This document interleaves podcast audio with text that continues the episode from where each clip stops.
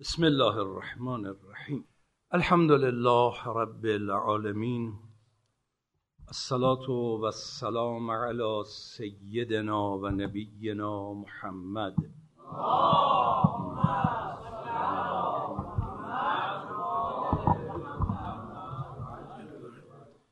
و علی آله الطیبین الطاهرین المعصومین لا سیما بقیت الله فی الارضین اللهم انت السلام و منک السلام و لک السلام و الیک یعود السلام.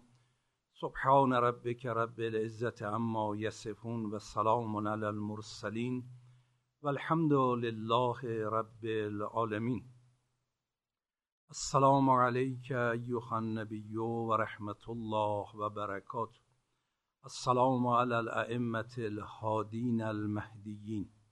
السلام علی جمیع انبیاء الله و رسله و ملائکته اجمعین السلام علینا و علی عباد الله الصالحین السلام علی علی امیر المؤمنین السلام علی الصدیقة الشهیده السلام علی الحسن و الحسین سیدی شباب اهل الجنه اجمعین السلام علی علی ابن الحسین زین العابدین السلام علی محمد ابن علی باقر علم النبیین السلام علی جعفر ابن محمد الصادق.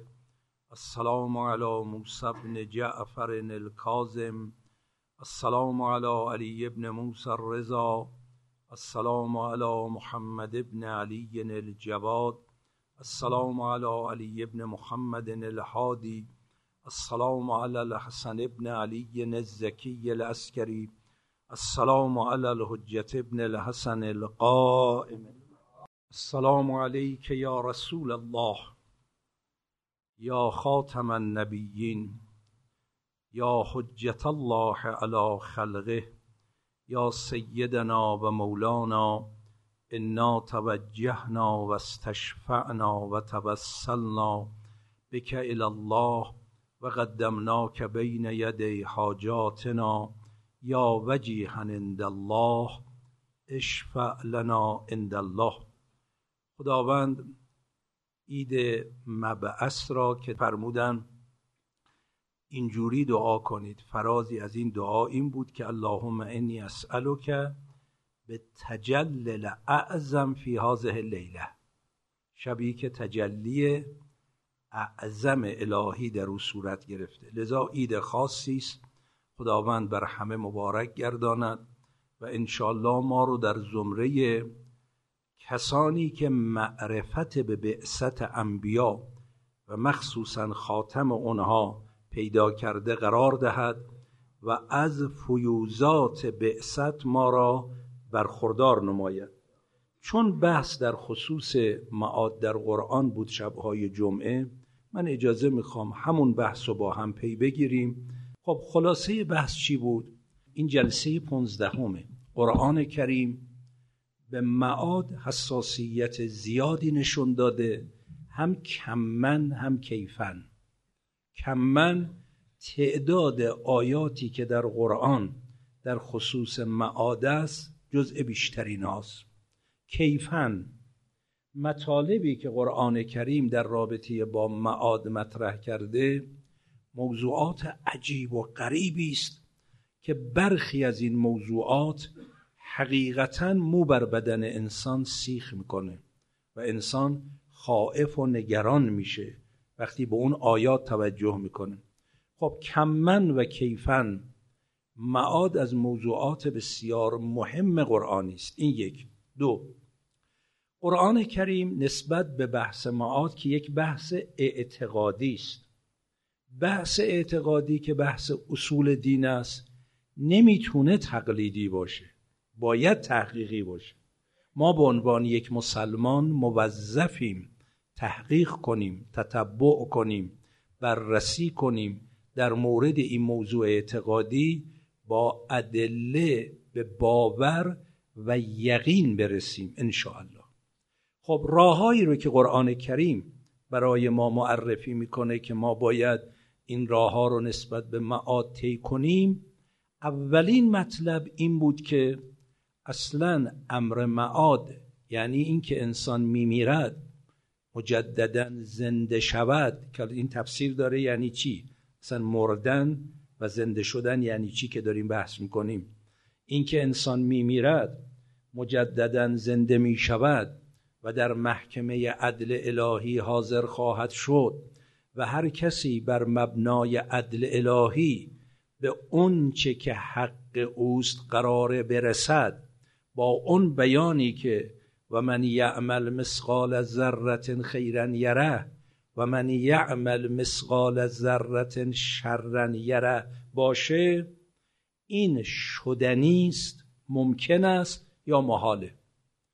خیلی بحث کردیم با هم که برخی انسانها با قیاس به قدرت و توان شخصی خودشون یا توان و قدرت انسانهای عادی تصور می‌کردن شدنی نیست. قرآن این توجه رو داد که عقل اغلای عالم هیچ دلیلی بر محال بودن این مسئله ندارد. این یک بحث بود. امری که یک کمی بعید به نظر میاد مستبعد است دشوار سقیل با امری که محاله خیلی فرق می‌کنه. محال یعنی شدنی نیست مثل اجتماعی نقیزه. خب اجتماعی نقیزه این شدنی نیست اصلا. همچون چیزی تحقق پیدا نمی‌کنه. ولی عقل هیچ عاقلی در طول تاریخ نتونسته و نمی‌تواند چون عقل نسبت به این امر نقطه مقابلش رو داره اثبات می‌کنه. میگه محال نیست. و قرآن برای اینکه این مستبعد بودن را در ذهن ما مسلمین بشکند که آقا همچین خیلی هم امر مشکلی نیست. شما خیلی تعجب نکنید. نه شدنیه. لذا اومده از راههایی شروع کرده. قبل از اینکه ادله مستقیم عقلی رو در اثباتش از قرآن بگیریم و با هم بحث کنیم. خب اینا چی بود؟ قدرت خدا رو مطرح کرد نمونه ها رو مطرح کرد. چه کرد؟ یکی از اون راه ها که الان داریم راجبش بحث می‌کنیم چی بود؟ تشبیه برای تقریب ذهن. یعنی یه مواردی که شبیه همین امره. و اینو خدا به رخ ما کشیده میگه اینا رو ببینید. خب این به ذهن شما نزدیک بشه که ما آدم مثل همین حساب کنید گفتیم از مهمترین مواردی که در تشبیه برای تقریب ذهن قرآن استفاده کرده روایاتم مطرح کرده مسئله خواب است. من یه روایت تیمنن و تبرکن در ابتدای بحث از امام جواد علیه السلام از جلد شش بهار صفحه 154 براتون می‌خونم که هم تایید بحثای قبلیه هم ادامه بحثم مطلبی است که به این ربط داره می‌خونم. از امام جواد پرسیدن راجع به مرگ. مرگ چیه؟ خود کیفیت مرگ حقیقت مرگ چیه؟ امام فرمودن هو نوم اونم یه خوابه. الذی یعتیکم کل لیله. هر شب به سراغ شما میاد. همونطوری که شما هر شب میخوابید و این خواب به سراغتون میاد مرگم یه چیزی مثل خوابه. الا. این تفاوت مگر اینکه انه طویل مدتو یکم طولانی این خوابش. خواب معمولی سه ساعت چهار ساعت پنج ساعت ده ساعت. این خواب ممکنه یه مدت طولانی طول بکشه. لا ینتبه منه الا یوم القیامه. دوران برزخ رو هم برای همین مسئله در نظر گرفتن. بیدار نمیشه طرف از این خواب مگر روز قیامت. فمن رعا فی نومه من اصناف اینجا به بعد مربوط به ادامه بحثمونه. فمن رعا فی نومه من اصناف الفرح ما لا یقادر قدره و من اصناف الاحوال باهی دو چشم ما لا یقادر قدره. همونطوری که یک انسان در عالم خواب گاهی فمن رعا فی نومه تو خوابش می‌بینه رویا. انواع اصناف من اصناف انواع و اقسام فرح شادی. خواب می‌بینه رفت مکه. خواب می‌بینه رفت کربلا. خواب می‌بینه ظهور صورت گرفت. خواب می‌بینه حالا بعضیام خواب می‌بینه پول انگوب میگه آقا عزیز از این سرورام بگو دیگه. همش سرور معنوی داری میگی. خواب می‌بینه ثروت ببخشید معذرت می‌خوام. بذارید اینو بگم. می‌دونید که تعبیر خواب یه علمه؟ که بعضیا از یک نکاتی از خواب استفاده می‌کنن تعویل داره. باید علم تعویل رو برد باشن تا تعبیر کنن. مثلا شخصی اومد به ابن سیرین گفت که خواب دیدم دانه های مربارید گرونبهای رو بند میندازم گردن بند درست می‌کنم. بعد که آماده میشی میندازم گردن اولاق یعنی چی؟ گفت در جمعی مطالبی رو میگی که لیاقت و مطالب رو ندارن. گفت اتفاقا همینجوره. گفت از کجا فهمیدی؟ رازشو گفت. یا نمونه های بسیار این چنانی در علم تعبیر خواب اینه اگر کسی خواب ببیند عضو می‌خوام ببخشید. مدفوع زیادی دور برش جمع شده. میگه تعبیرش اینه که ثروتت زیاد میشه. این خودش نکته خیلی عجیبیه. حالا به هر حال بگذاریم. این که انسان در عالم خواب فمن رعافی نومهی من اصناف الفرح ما لا یقادر و قدره سرور و شادمانی و فرحی می‌بینی که نمیشه به حساب بیاری. و من اصناف الاحوال باهی دو چشم حول حراس. و گاهی هم انسان تو عالم خواب می‌بینه یه چیزایی که عجیب وحشت می‌کنه عجیب حول می‌کنه. بیدار میشه میگه الحمدلله که بیدار شدم. فکیف حال و فرح فی النوم و وجل فی هازا و الموت فاستعدوا له. حالا چگونه است؟ در این خواب طولانی بعد از مرگ تا قیامت. این خواب پنج ساعته چهار ساعته. حالا آدم یک خواب وحشتناکی هم دید بیدار میشه میگه الحمدلله زود بیدار شدم. ولی بعد از مرگ تو عالم برزخ همین جوره. منتها این سروری که انسان بعد از مرگ پیدا می‌کنه تو عالم برزخ به خاطر نحوه کارایی است که قبل از جدا شدن نفس از بدن انجام داده یا به عکس کارایی کرده که بعد از اینکه نفس از بدن جدا شد در عالم برزخ مثل کسی که تا عالم خواب داره خوابای وحشتناک می‌بینه. تا برسه روز قیامت که اون وقت اونجا دقیق به حسابها رسیدگی بشه. خب پس یکی از این موارد چیه؟ خوابه. قرآن کریم هم تو سوره زمر آیه 42 به این اشاره کرد. خب ما حالا استفاده ای که از خواب در رابطه با معاد تشبیه برای تقریب زن خواستیم به کار ببریم چی بود؟ گفتیم خواب و مرگ یه مشترکاتی داره. مشترکاتشون چیه؟ در خواب نفس از بدن جدا میشه در مرگ هم نفس از بدن جدا میشه که تعبیر جدایی توفی بود. به صورت کامل این رو تعبیر گرفتن. تفاوتش هم گفتیم که در خواب یه تعلق مایی میمونه. ولی در مرگ این تعلق نمیمونه. رابطه قطع میشه تا روز قیامت. خیلی پس از اینجا لازم شد که نفس چیه که از بدن جدا میشه و چه ارتباطی به مسئله قیامت داره و مسئله معاد داره. خب عنایت بکنید. گفتیم اولین مطلبی که در این رابطه باید ما توجه کنیم اینه که نفس یک حقیقت غیر مادی است.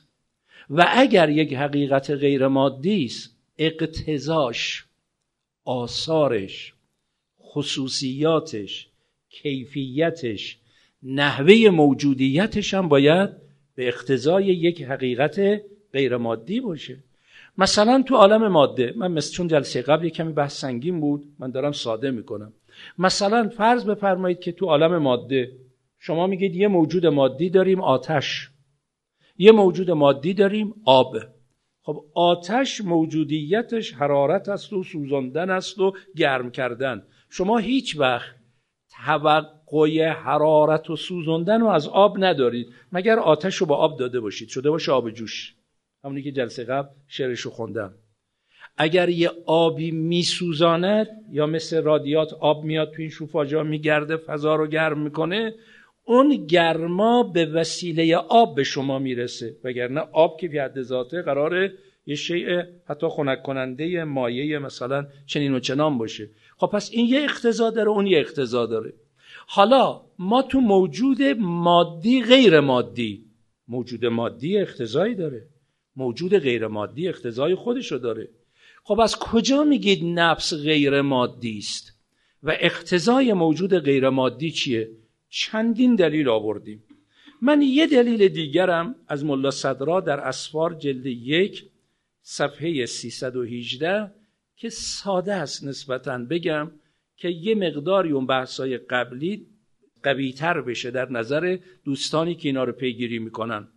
ملا صدرا میگه ما حکم می‌کنیم که سیاهی ضد سفیدی است. خب اینو میفهم هر کسی در این عالم الان مثلا فرض بفرمایید این کاغذ رو میگه سفیده مثلا اون شی رو میگه سیاه. خب سیاهی یه چیزی است نقطه مقابل سفیدی. و داور میان دو چیز. اینجا دقت کنید. داور میان دو چیز. بنده الان یه کاغذ اینجا می‌گیرم شما میگید سفیده. یه کاغذ اینجا می‌گیرم فرض کنید کاغذ سیاه سیاهه. شما میفرمایید سیاهه. یعنی شما حکم کردید داوری کردید. به سیاه نگفتید سفید. به سفید نگفتید سیاه. داور میان دو چیز باید باید عقلیه آن دو را نزد خود حاضر داشته باشد.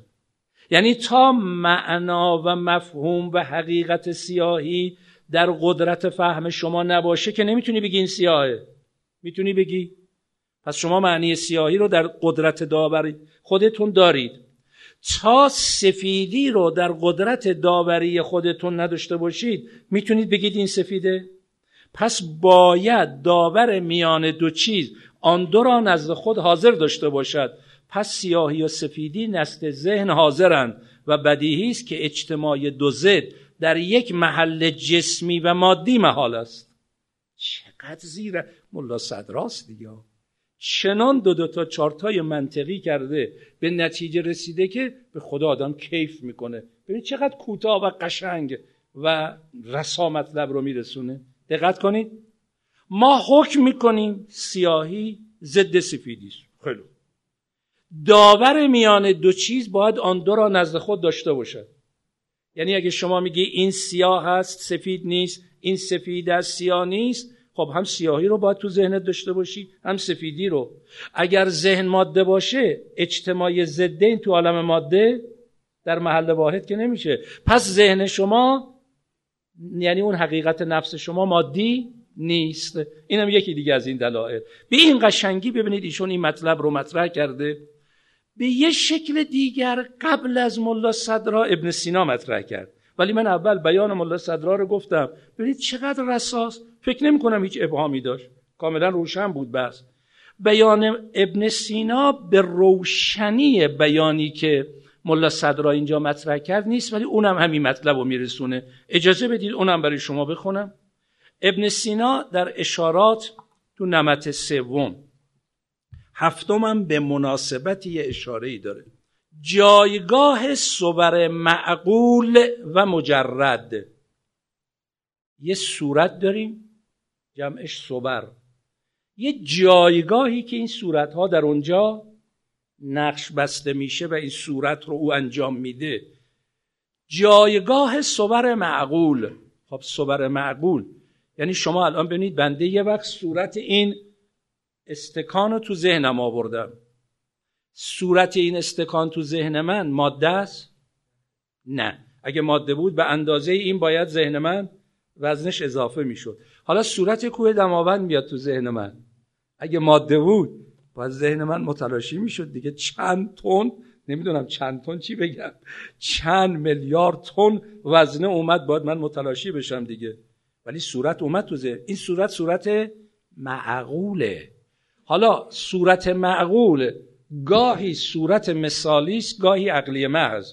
صورت مثالی مثل صورت این استکان تو ذهن من مقدار ذهنی داره ماده نداره. ولی صبر کلیات نه مقدار داره نه ماده. صبر کلیات. خب این صبر معقول.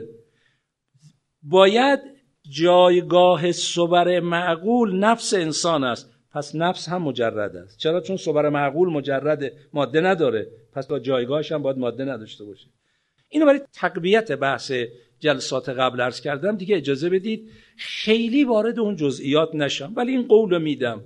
ان الله اگر خدا عمر داد چون من همینجوری که دارم بحث می‌کنم به سبک کتاب اسمت برگزیدگان اینا دارم هم می‌نویسم. انشالله بحث تموم بشه. سعی می‌کنیم کتابش هم بدیم بیرون. اونجا دقیق تر تو نوشته بیارم چون ممکنه در بحث خسته کنه افراد رو.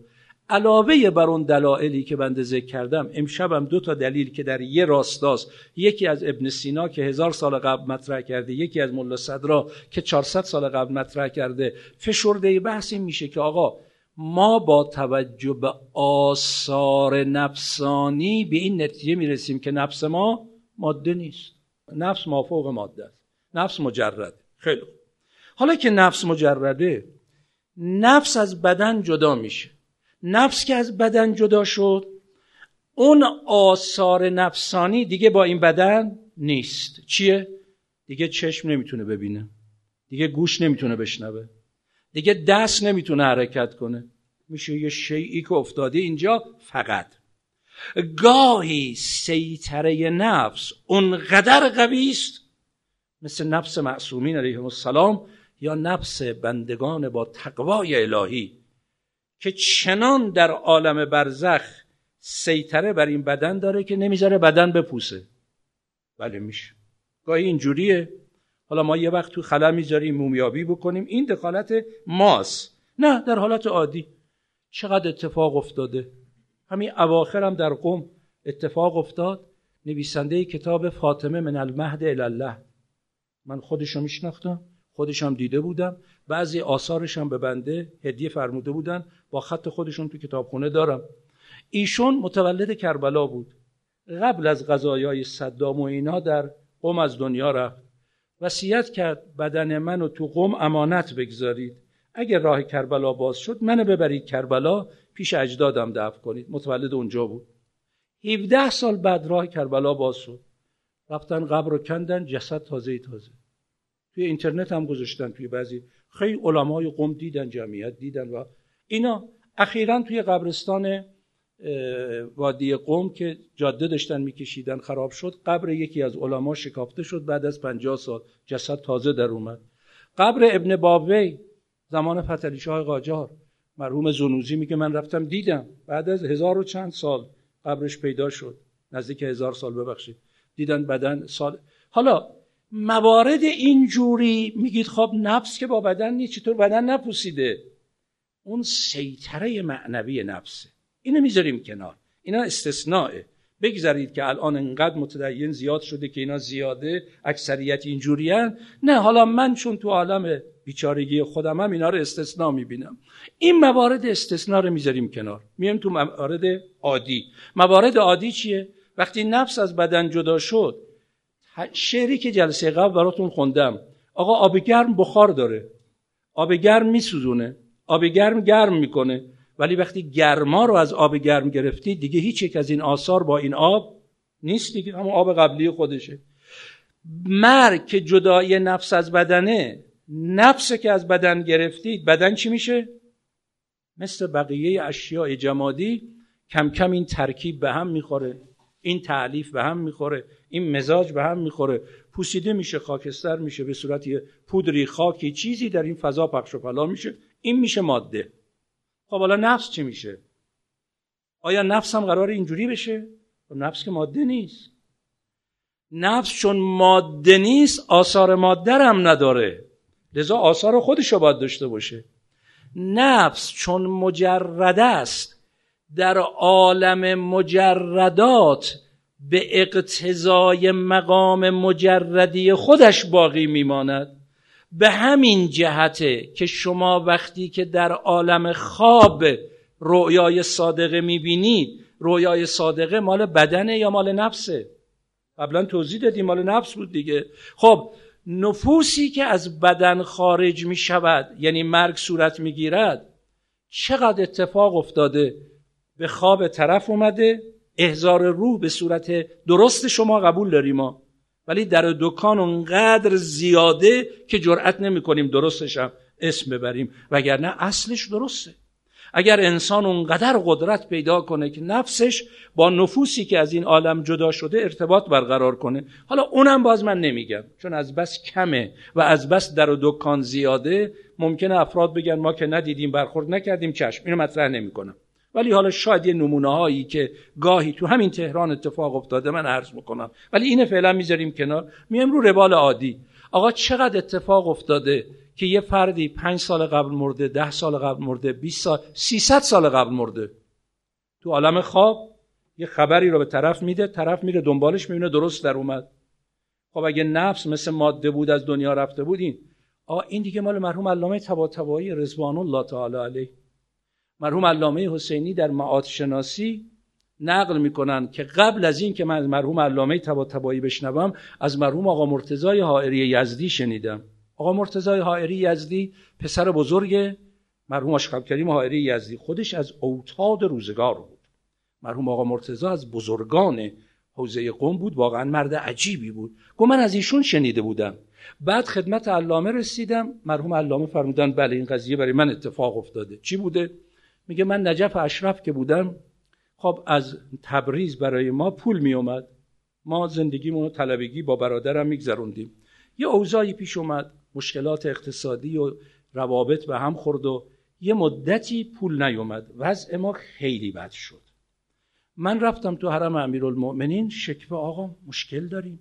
اینجا بلاد غربت امکانات نداریم. وضع ما چیه؟ برگشتم اومدم خونه. همجین تو حجره طلبگی خودم داشتم استراحتی می‌کردم چی بود یه وقت دیدم که در باز شد. یک آشیخی وارد شد. ریش خاصی یه امامه خاصی با یه حالتی. من بلند شدم. گفت من شاه حسین ولیم. خدا میفرماید این 18 سال گرسنه موندی که حالا نگرانی که گرسنه بمونی. رفت. من تا به خودم جنبیدم دیدم دیگه ایشون نیست. دیدم من خواب نبودم. من بیدار بودم. من دیدم ایشون وارد شد. بعدم با من این حرف زد. ها بعدم فرمود پول می‌رسه نگران نباش. رفت. تا اومدم به خودم به جنبم دیدم بعد یه بنده خدایی اومد و برای ما پاکتی آورد. آقا پول رسید. من نفهمیدم این شاه حسین ولی کی بود. شاه نبود چون لباس روحانیت داشت. از اون طرف مثلا یه شیخ این کی؟ گذشت یادم رفت. تا بعدا که من از نجف اومدم ایران صبح بین طلوعه میمدم بیرون گاهی قدم می‌زدم چاپ هم شده این نوشته ها عرض می‌کنم این افراد این چنانی هم از خود مرحوم علامه طباطبایی نقل کردن. میگه یه وقت تو قبرستان اسم قبرستان هم برده تو تبریز. من حالا اون اسم قبرستان یادم نیست. گفت در قبرستان فلان تبریز رد می شدم یه قبر نظر منو جلب کرد. رفتم جلو دیدم که تجلیل کردن دانشمند کذایی مرد خدایی مثلا عالم ربانی شاه حسین ولی. 300 سال قبل فوت کرده. روح او بوده نفسش بوده. بعد من متم 18 سال یعنی چی؟ متوجه شدم تاریخی که من گله کردم 18 سال بود طلبه بودم. اونو مطرح یعنی 18 سالی که اومدی تو این وادی گرسنه موندی که حالا مطرح می‌کنی. حالا اینا رو باز من چون یک مورد معروفی راجع به یک شخصیت بزرگی مثل علامه تبا من به عنوان دلیل مطرح نمی‌کنم. فقط یه تذکر بود. اما اینو می‌خوام بگم. چقدر اتفاق افتاده رؤیای صادقه؟ یک نمونه بسیار عالی است. هم برای اثبات تجرد نفس در حیات من شما هم برای تجرد و بقای نفس بعد از مرگ. اگر نفس بعد از مرگ باقی نباشد مثل ماده اینجوری بشه چطور بعد از مرگ تو عالم رویای صادقه با نفوس ارتباط برقرار می‌کنن تو رویای صادقه و خبرهای عجیب و غریبی می‌گیرن و با این خبرها می‌تونن خیلی کارام انجام بدن. لذا پس مرگ چیه؟ جدای نفس از بدنه. بدن مراحل خودش رو طی می‌کنه. پودر میشه خاکستر میشه چه میشه؟ یه جلسه هم اینجا عرض کردم طبق قانون کمیت ماده و انرژی در عالم ماده هیچ ماده هم تو این عالم از بین نمیره. یه تغییراتی پیدا می‌کنه. پس مرگ در عالم ماده فنا نیست نابودی نیست. تغییر کیفیت مادی است در عالم ماده. مرگ در عالم ماده فنای ماده نیست. تغییر کیفیت موجود مادی است در عالم ماده. و موجود مادی در عالم ماده در فیزیک هم ثابت شده که کمیتش ثابته کیفیتش ثابت نیست. کمیتش ثابته. خب اینه که فیزیک قبول کرده اینه که فلسفه هم قبول کرده علم امروز هم که میپذیره. پس مرگ در عالم ماده فنا نیست. اینو بذاریم کنار. حالا این تغییرات بعد معاد چجوری میشه؟ این نفس به این بدن چجوری ارتباط برقرار می‌کنه؟ اون بحث دیگری. حالا بیایم سراغ نفس. خب نفس چیه؟ نفس وقتی از بدن خارج شد یعنی تعلقش. نمیگم یه شیعی داخل شیعی بود آب از لیوان بیرون رفت. قبلا توضیح دادم. این تعلق این معیته این تعلق الان شکسته شد. این معیت همراهی جدا شد. حالا نفس از ماده خلاص شده. حالا که نفس از ماده خلاص شده چه درجه نفسانی را به اقتضای عملی که در این دنیا داشته پیدا کرده؟ به اقتضای اون درجه جایگاه داره در عالم برزخ تا قیامت. حالا اینجا نظر این همه مدت ما این بحث های نفسانی رو کردیم. حالا اجازه بدید از قرآن شاهد بیارم. در سوره مبارکه سجده آیه شماره یازده. اول آیه ده رو بگم که راجبه چیه که من منظور آیه یازده است. در آیه ده سوره مبارکه سجده ذات اقدس الهی از قول کسانی که معاد براشون جا نیفتاده مشکل دارن. و قالو اینا اینجوری گفتن یا محقق آینده محقق رو می‌گوین اعزا زللنا فی الارض اعنا لفی خلق جدید بل هم به لقاء ربهم کافرون. ما وقتی ذرات وجودیمون تو این عالم پراکنده شد یعنی این وجود من خاکستر شد پود شد چی شد تو این عالم پخش و پلال شد زلل فی الارض. انا لفی خلق جدید. ما یه موجودیت دیگه پیدا می‌کنیم. بل هم به لقاء ربهم کافرون بلکه اینا در واقع لقاء رب رو کافرن. حالا جوابی که قرآن میده نظر قرآن اینجا. قل پیغمبر بگو. چی بگو؟ یتوفاکم ملک الموت. در آیه 42 سوره زمر فرمود الله یتوفا. اینجا میگه ملک موت یتوفا. هیچ تناقضی با هم دیگه نذارا. ملک الموت از طرف خدا معمور این کار میشه. البته یه توضیحی هم در روایات داره اگه برخورد کردید بعد ارزو کنم. در برخی روایات داره بعضی انسان ها مقامشون خیلی بالاست خدا برای مثلا احترام اینها قبض روحشون رو به خودش نسبت میده. بعضی های دیگر رو ملائک هم چند دستن ملائک درجه ولی حالا ما بیان ساده ترش میگیم. چون اصل این کار به ازن الله در مثل مناقشه نیست. شما میگید شهرداری کوچه ما رو اسفالت کرد. خب شهرداری کارکنان شهرداری بودن ولی به دستور شهرداری بوده. میگه این شهردار خیلی لطف کرد کوچه ما رو هم اسفالت کرد. شهردار اومد اونجا واسطاد اسفالت کرد. یعنی دستور داد مامورین رو فرستاد. ملک الموت توفی می‌کند با الله یتوفا منافاتی نداره. میگیم قل یتوفاکم ملک الموت الذی وکل بکم. بگو اون ملک الموتی که موکل معمور بیاد توفی کنه کامل شما رو تحویل بگیره. ثم الی ربکم ترجعون. سپس به سوی پروردگارتون رجعت داده می‌شوید. عجب آیه قرآنیه. با اون حرفای قبلی حالا می‌تونیم این آیه رو بفهمیم. یعنی چی؟ خب اولا در آیه میفرماد شما رو توفی کرد. کامل گرفت. خب پس معلومه حقیقت وجود ما اصلا این بدن نیست. اونی که کامل گرفت بدنه که نگرفته ملک الموت. بدن که اینجاست. لذا شما تشریح می‌کنید کفن می‌کنید دفن می‌کنید قبرستان براش درست می‌کنید چنین و چنان دارید. پس اینو که تحویل نگرفته. می‌خواد بگه این اصلا نسبت به حقیقت وجود شما هیچه. توفی کرده یعنی تمام حقیقت شما اون نفسه. اینو اجازه بدید من باز یه مطلبی رو از قول ابن سینا براتون بخونم قشنگه. در کتاب شفاش میگه اما کسی که مردن را جاهل است و نمی‌داند که حقیقتش چیست. کسانی که مرگ خوب نفهمیدن. لذا تا میگن مرگ وای رفتیم نابود شدیم تمام شد. مرگ نشناخته. میگه اما کسی که مردن را جاهل است و نمی‌داند که حقیقتش چیست پس من برای او بیان می‌کنم و روشن می‌سازم که مرگ بیشتر از آن نیست که نفس انسانی.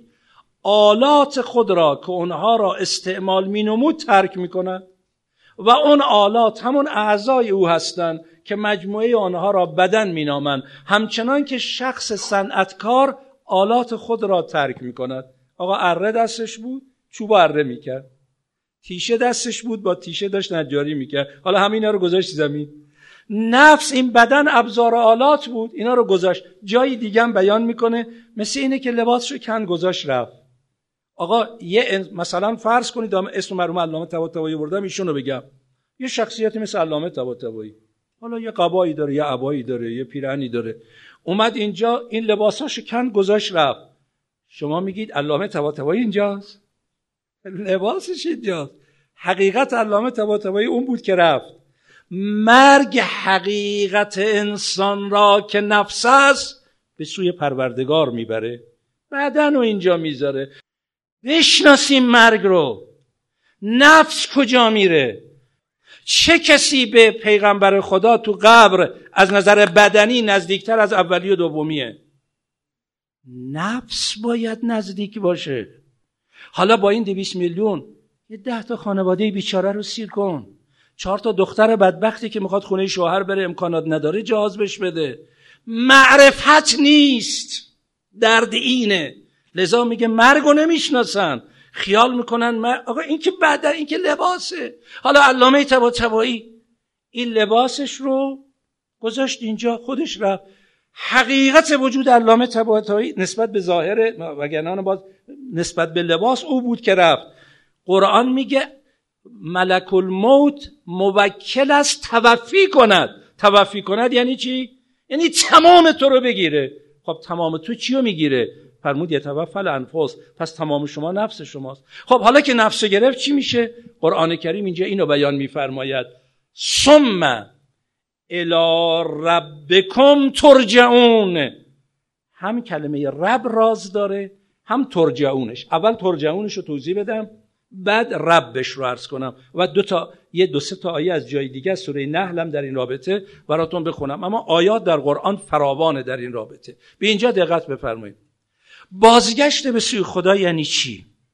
این تقاضا دارم اینجا رو دقت کنید. تلاش دارم سادش کنم. شما هر چه در این عالم وجود دارید جلوه ای از جلوات اسمی از اسمای پروردگار. غیر از اینه؟ الان توضیح میدم یعنی چی. هر چه در عالم وجود دارید جلوه ای از جلوات اسمی از اسمای الهی است. شما دعای سحر ماه رمضان این مت اللهم انی اسالک به چی به چی به چی به چی؟ اشاره به این قضایی است که قواس در این رابطه. خب شما اگر مثلا فرض کنید میگید که آسمان جلوه ای از جهت موجودیت ظاهری جلوه ای از اسم یا خالقه. زمین جلوه ای از اسم یا خالقه. ولی تفاوت زمین و آسمان در تجلی. زمین جلوه ای از تجلی پروردگار در عالم ماده آسمان جلوه ای از تجلی اسم پروردگار در عالم برتر. یا مثلا فرض بفرمایید شما الان میاد میگید که گرفتاری مصیبت بلا درد رنج اینا چیه؟ جلوه ای از اسم غضب پروردگاره. اسم قهاریت و اون جنبه ای که پروردگار نظر عنایتشو بخواد برداره. اما خوشی و شادی و نعمت و برکات جلوه از اسم رحمت پروردگاره. رحمت عامه پروردگار وسعت کل شی همه جاره گرفته. رحمت خاصه پروردگار به عده خاصی می‌رسه. حالا وقتی برمیگرده یعنی نفس داره به سوی جلوات حضرت حق یه وقت کاری کرده نفس تو عالم برزخ میره جایی که مظهر غضب خداست. لذا مثل کسی که تو عالم خواب داره خواب هولناک می‌بینه برزخش همش با عذابه. یه وقت وقتی نفس از بدن جدا میشه رب داره میره به سوی رحمت پروردگار عنایت پروردگار. حالا اینو قرآن چجوری بیان می‌کنه؟ من توضیحش رو باز از نظر عرفانی و فلسفی بیشتر براتون توضیح ارز خواهم کرد. اجازه بدید سوره مبارکه نحل اول آیه 28 رو می‌خونم. الذین تتوفاهم الملائکه. کسانی که ملائکه اومدن کاملا اینا رو تحویل گرفتن. خب این توفی رو هم تو زمر 42 فهمیدیم هم سجده آیه 11 فهمیدیم که ملائکه از طرف خدا معمورن نفس و تحویل بگیرن. الذین تتوفاهم الملائکه اون کسانی که ملائکه اومدن نفس اینا رو تحویل گرفتن. اما کیانن؟ ظالمی انفسهم. خدایا به تو پناه می‌بری آقایو خانوما به خدا برای خودم میگم. دارم قسم می‌خورم برای خودم میگم. خیلی به خدا پناه ببریم. این نفس بیچاره می‌کنه. با همه ارزشی که داره. نکنه این نفس بره تو مسیر شیطنت.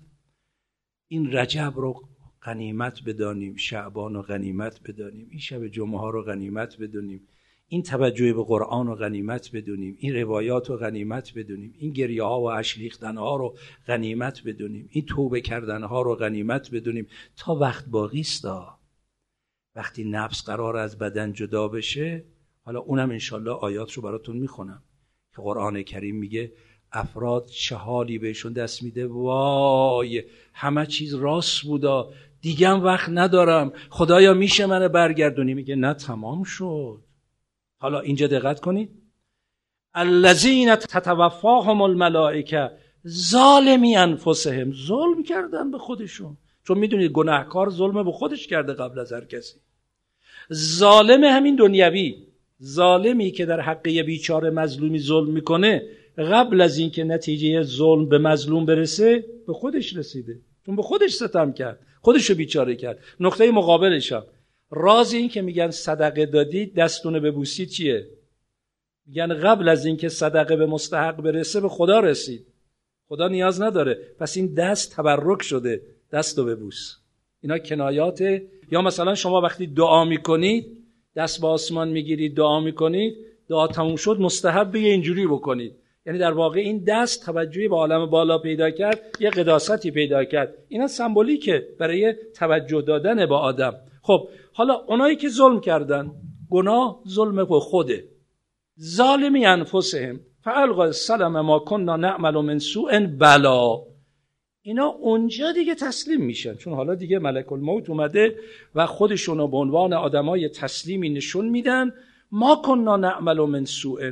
ما بنا نبوده کار بد کنیم ما بد نکردیم. ان الله علیم به ما کنتم تعملون. به اینا گفته میشه خدا می‌دونه شما چه کاره بودید منظورم این آیه بعدشه. آیه 29 فتخلوا ابواب جهنم خالدین فیها فلبئس مثوى المتکبرین. بیاید در جهنم بازه برید. کی؟ لحظه ای که نفس از بدن. این جهنم جهنم برزخی جهنم قیامت نیست هنوز. یعنی مثل اینه که در خواب خواب هولناک داره به گونه ای می‌بینه.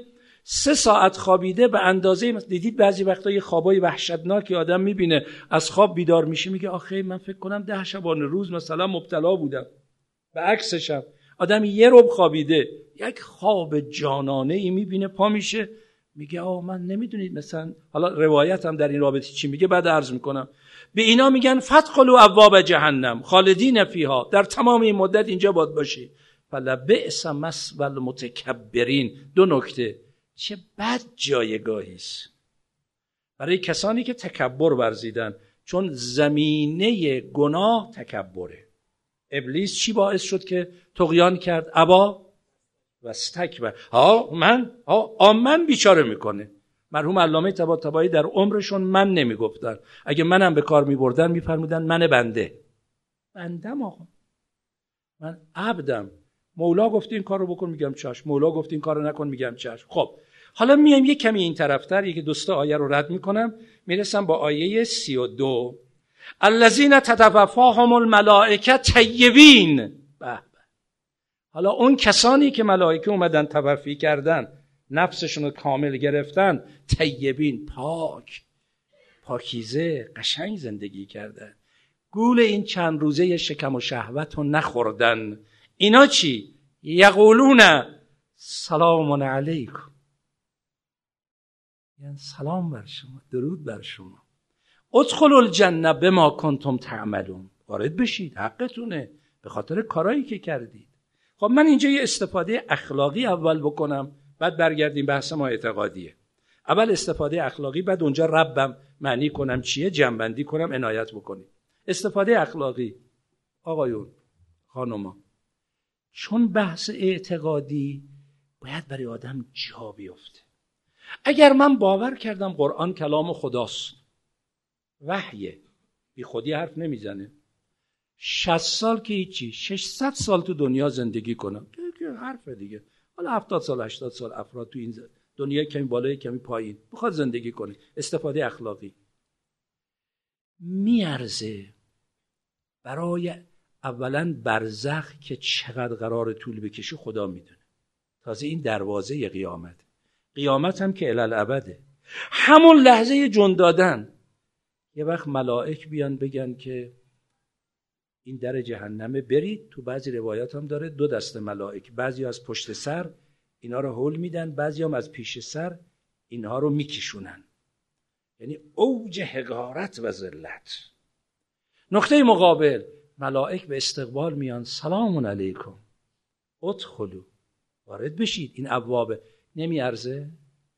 به ویژه برای بعضی ها که حالا دیگه یا علی. هر حال یه عمریس علی علی میگی. توقع جرأت نمی‌کنم. خاک بر فرق من و این بیان و این فکر. اما از عظمت اونها بعید نیست. برای بعضی امیرالمؤمنین میاد به استقبال. یکی از خوبان اسم نمی‌برم شاید خیلیاتون بشناسید. عاشق امیرالمؤمنین بود. منم دیده بودمش. چندین سال قبل. روزه بود. خانمش نقل کرد برای من که ایشون در اون روز می‌گفت عجیب اتش به من غلبه کرده. دم افتار از دنیا رفت تشنه. خانمش می‌گفت من خیلی دلم سوخت. این از صبح میگو من امروز تشنمه. این اتش اتش دیگه ای بوده. از صبح میگو من تشنمه. من امروز منتظرم که مثلا افتار بشه که اول می‌خوام آب بخورم خیلی تشنمه. دم افتار از دنیا رفت. گفت چون دلم میسوخت به کسی هم نگفتم. بین من بود و شوهرم. یکی از دوستان شوهرم خواب دید. اومد به من گفت که اون دوستان شوهرش از مراجع قوم بود. اونم از افراد برجسته ای بود. حالا اسم می‌برم گفت فلان مرجع به من زنگ زد. گفت شوهر شما رو خواب دیدم. گفتم که در چه حالی؟ گفت خانومم می‌دونه من اون روز خیلی تشنه بودم. به محضی که نفس از بدنم جدا شد امیرالمومنین با یه جام آب جلو میستاد نمیارزه جوون. برو دلت به علی بده. برو در خانه. برو ای گدای بس. در خانه علی.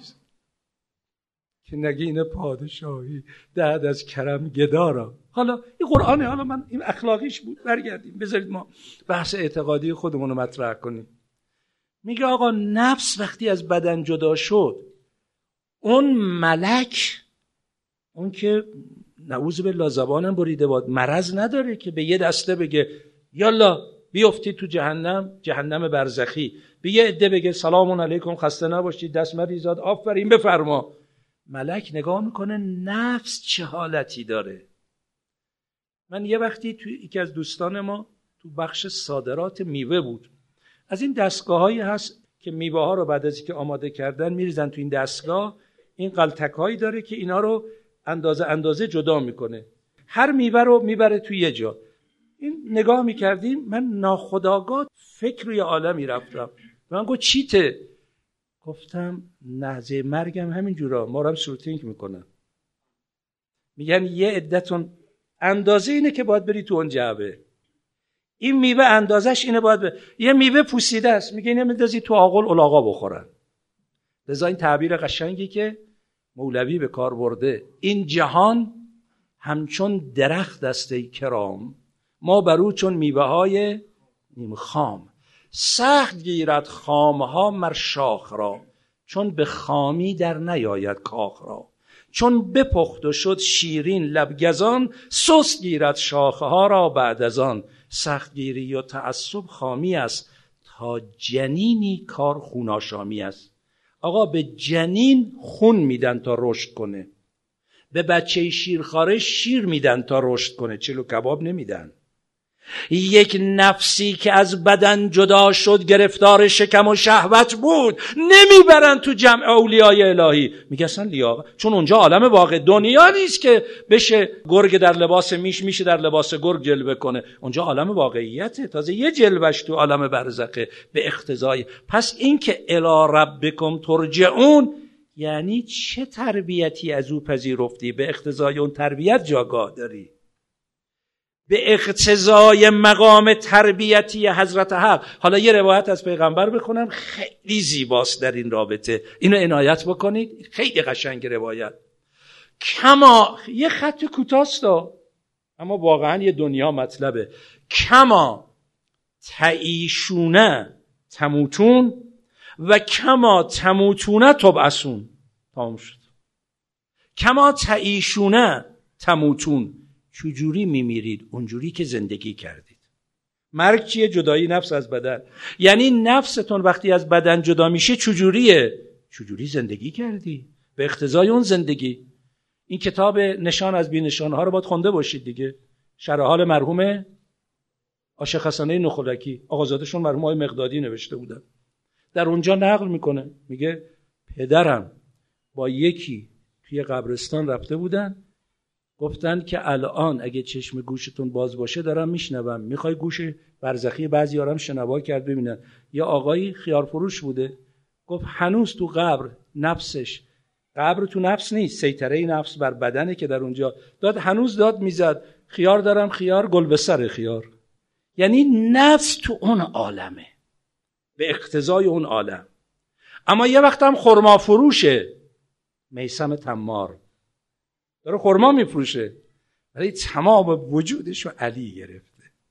چنان عشق به امیر المؤمنین داره که وقتی امیر المؤمنین بهش فرمود میسم منو به عشق تو به این نخله دار آویزون می‌کنن. روزا می اومد این نخله رو نواز... نخل رو نوازش می‌کرد. آب و جارو می‌کرد. از یه گفتن دیوونه شده. به اهل دل ها می‌گفت بله دیوونه یه چیز دیگه قرار به عشق مولا منو به این دار بالا بکشن. اونم یه خورما فروش بود. ولی نفسش کجاست؟ پس مرگ چیه؟ جدایی نفس از بدن. بدن کجا میره؟ تو عالم ماده حالا هر جور شد بد میگم. ولی او خوراک یه پلنگ شد. ولی سوخت خاکستر شد. ولی اصاره اصلی مادیش تو عالم ماده بر مبنای کمیت ثبات کمیت عالم ماده باقیه. اون جای خودش. کیفیت تغییراتی می‌کنه. اما نفس که ماده نیست. چون ماده نیست مجرده به اقتضای تجرد به سوی عالم مجرد میره. ولی به سوی عالم مجرد میره مثل نفس در عالم خواب. در عالم خواب بدن من تو رخت خوابه ولی نفس من میره. یه وقت مکه یه وقت خدایی نکرده تو عالم مثلا تخیلات شهوانی به اقتضای اون حالتی که نفس داره.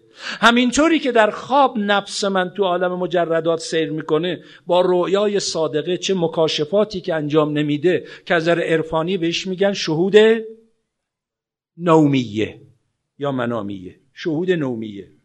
در عالم بعد از مرگم یعنی برزخ نفس جدا شد به اقتضای درجه ای که داره الا ربه الا ربه به سوی چی؟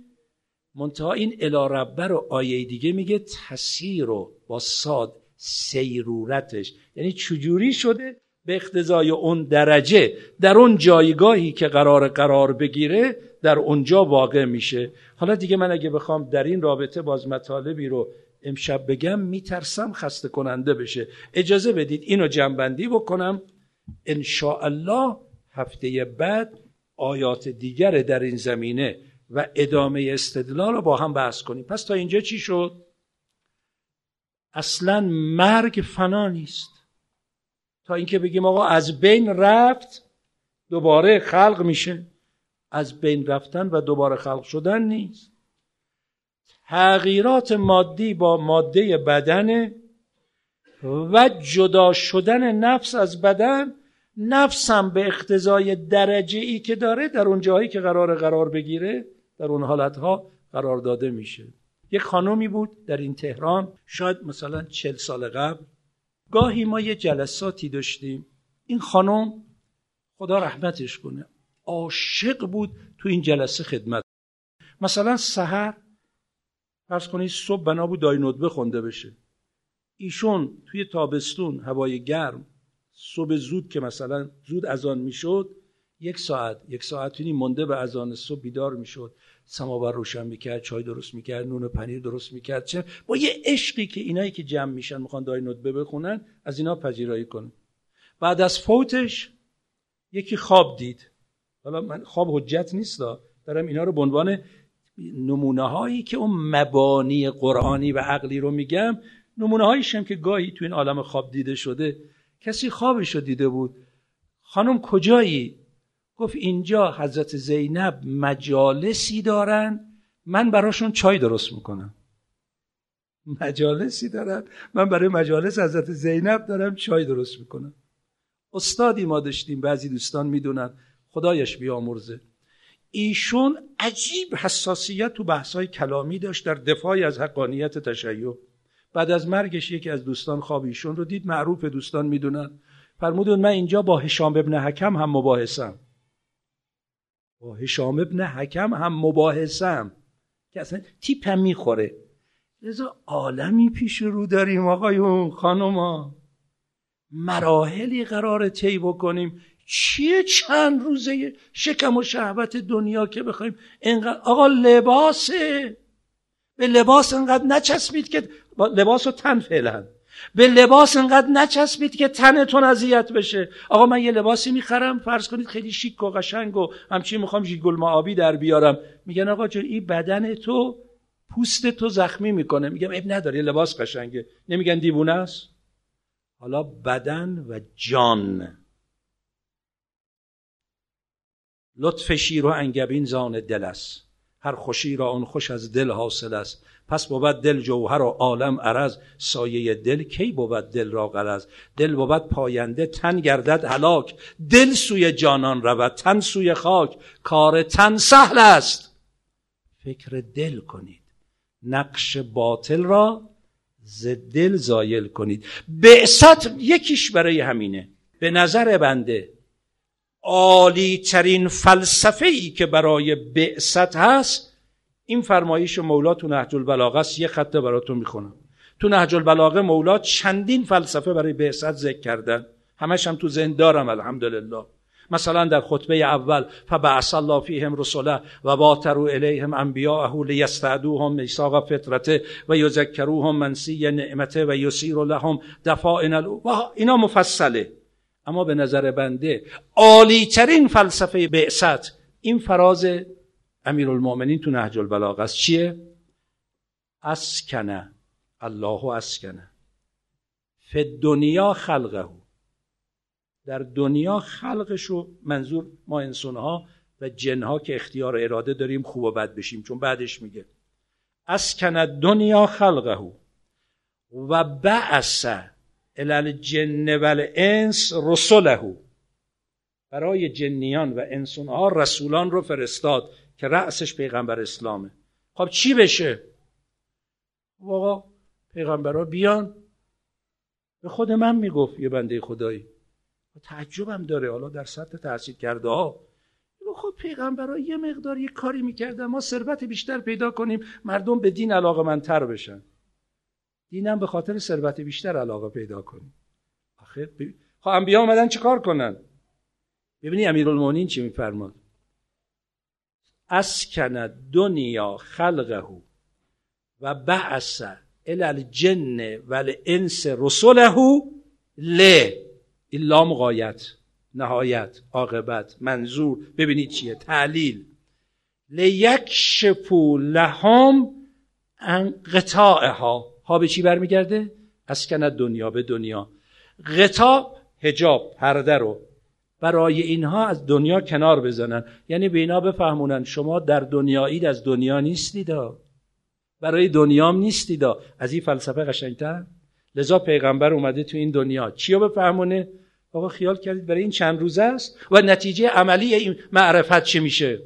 گوسفندی رو تو خونه پیغمبر ذبح کردن. فقرا جمع شد پیغمبر بخشید بخشید کله پاچه‌شون. کله پاچه رو یه غذای درست کردن. همسر پیغمبر گفت یا رسول الله همه گوسفند رفت فقط کله پاچه مون پیغمبر فرمود فقط کله پاچه رفت بقیه همه مون نگرش چیه؟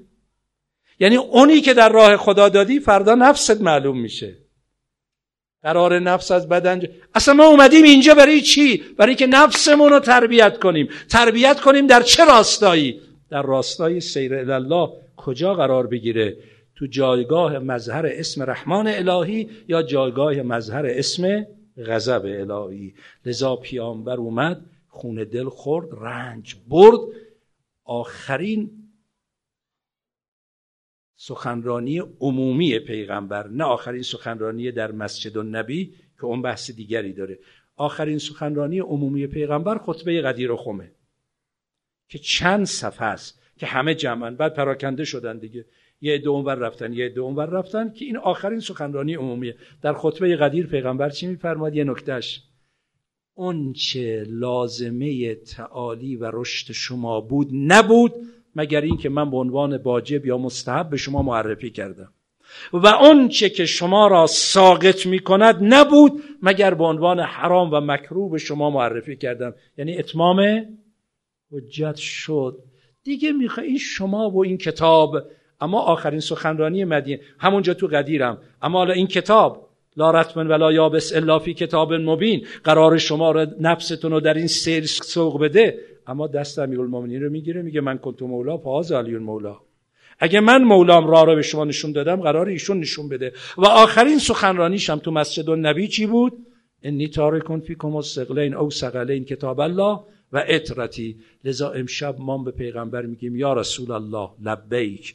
ما یه عادتی کردیم از بچگی بزرگان ما به ما یاد دادن. ما عادت شده اینجوری تا صدای الله اکبر بلند میشه از آن میگم لبیک یا رسول الله. کار خوبیه به ما از بچگی یاد دادن. یعنی الله اکبر کنایه از اینه بیاید برای نماز بیاید برای عبادت بیاید به سوی خدا. و پیغمبرم هر وقت تو مدینه قرار بود مردم رو خبر کنه بیاید یه کار مهمی دارم به بلال می‌گفت اذان بگید. این لبیک یعنی باشه قبول کردیم اومدیم. همونطوری که محرم میشید میگید لبیک اللهم لبیک یعنی خدایا پذیرفتم. حالا امشب لبیک رو با دل به پیغمبر بگیم. آقا بعثت دعا خیلی داره. بخونم ولی لبیک دلی نگم. فایدهش چیه؟ لفظم داره میگه یا رسول الله شما مبعوث شدی هرچی بگی بیام چشم. ولی عملم در همون لحظه خلاف اون نیست که پیغمبر داره میگه. این کاری که الان می‌کنم طبق اون چه که پیغمبر اومده رسالت من الان اینه یا رسالتم غیر از اینه که دارم انجام میدم. لذا امشب بیایم از خدا بخوایم با پیغمبر یه معاهده ببندیم. این بعثت برای آغاز حرکت در شعبان و تا برسیم انشالله به رمضان و اوجش هم انشالله عید فطر بگیم. الذی جعلته للمسلمین ایدا چی جعلته للمسلمین ایدا که اون کاری که قرار بود در این مدت بکنیم انجام داده باشیم که عید فطر برای ما عید باشه. و اون چیه؟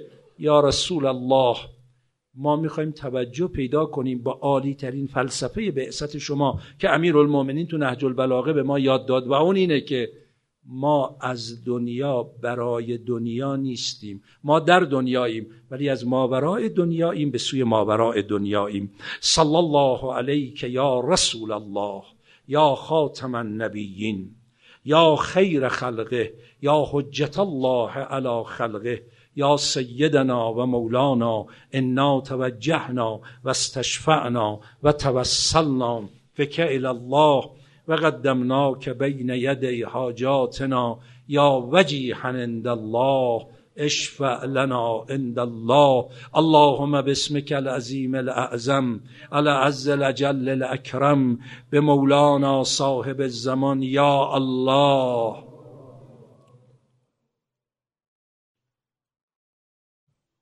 یا الله یا رحمان یا رحیم یا مغلب القلوب ثبت قلبی علی دینک وکفنا یا غازی الحاجات و یا کافی المهمات انک مجیب الدعوات انک علی كل شیء قدیر برحمتك یا ارحم الراحمین و یا قیاس المزتر المستغیثین و یا دلیل المتحیرین یا رب العالمین یا مالک یوم الدین نجاتا منك یا سیدی الکریم نجنا و خلصنا به حق بسم الله الرحمن الرحیم.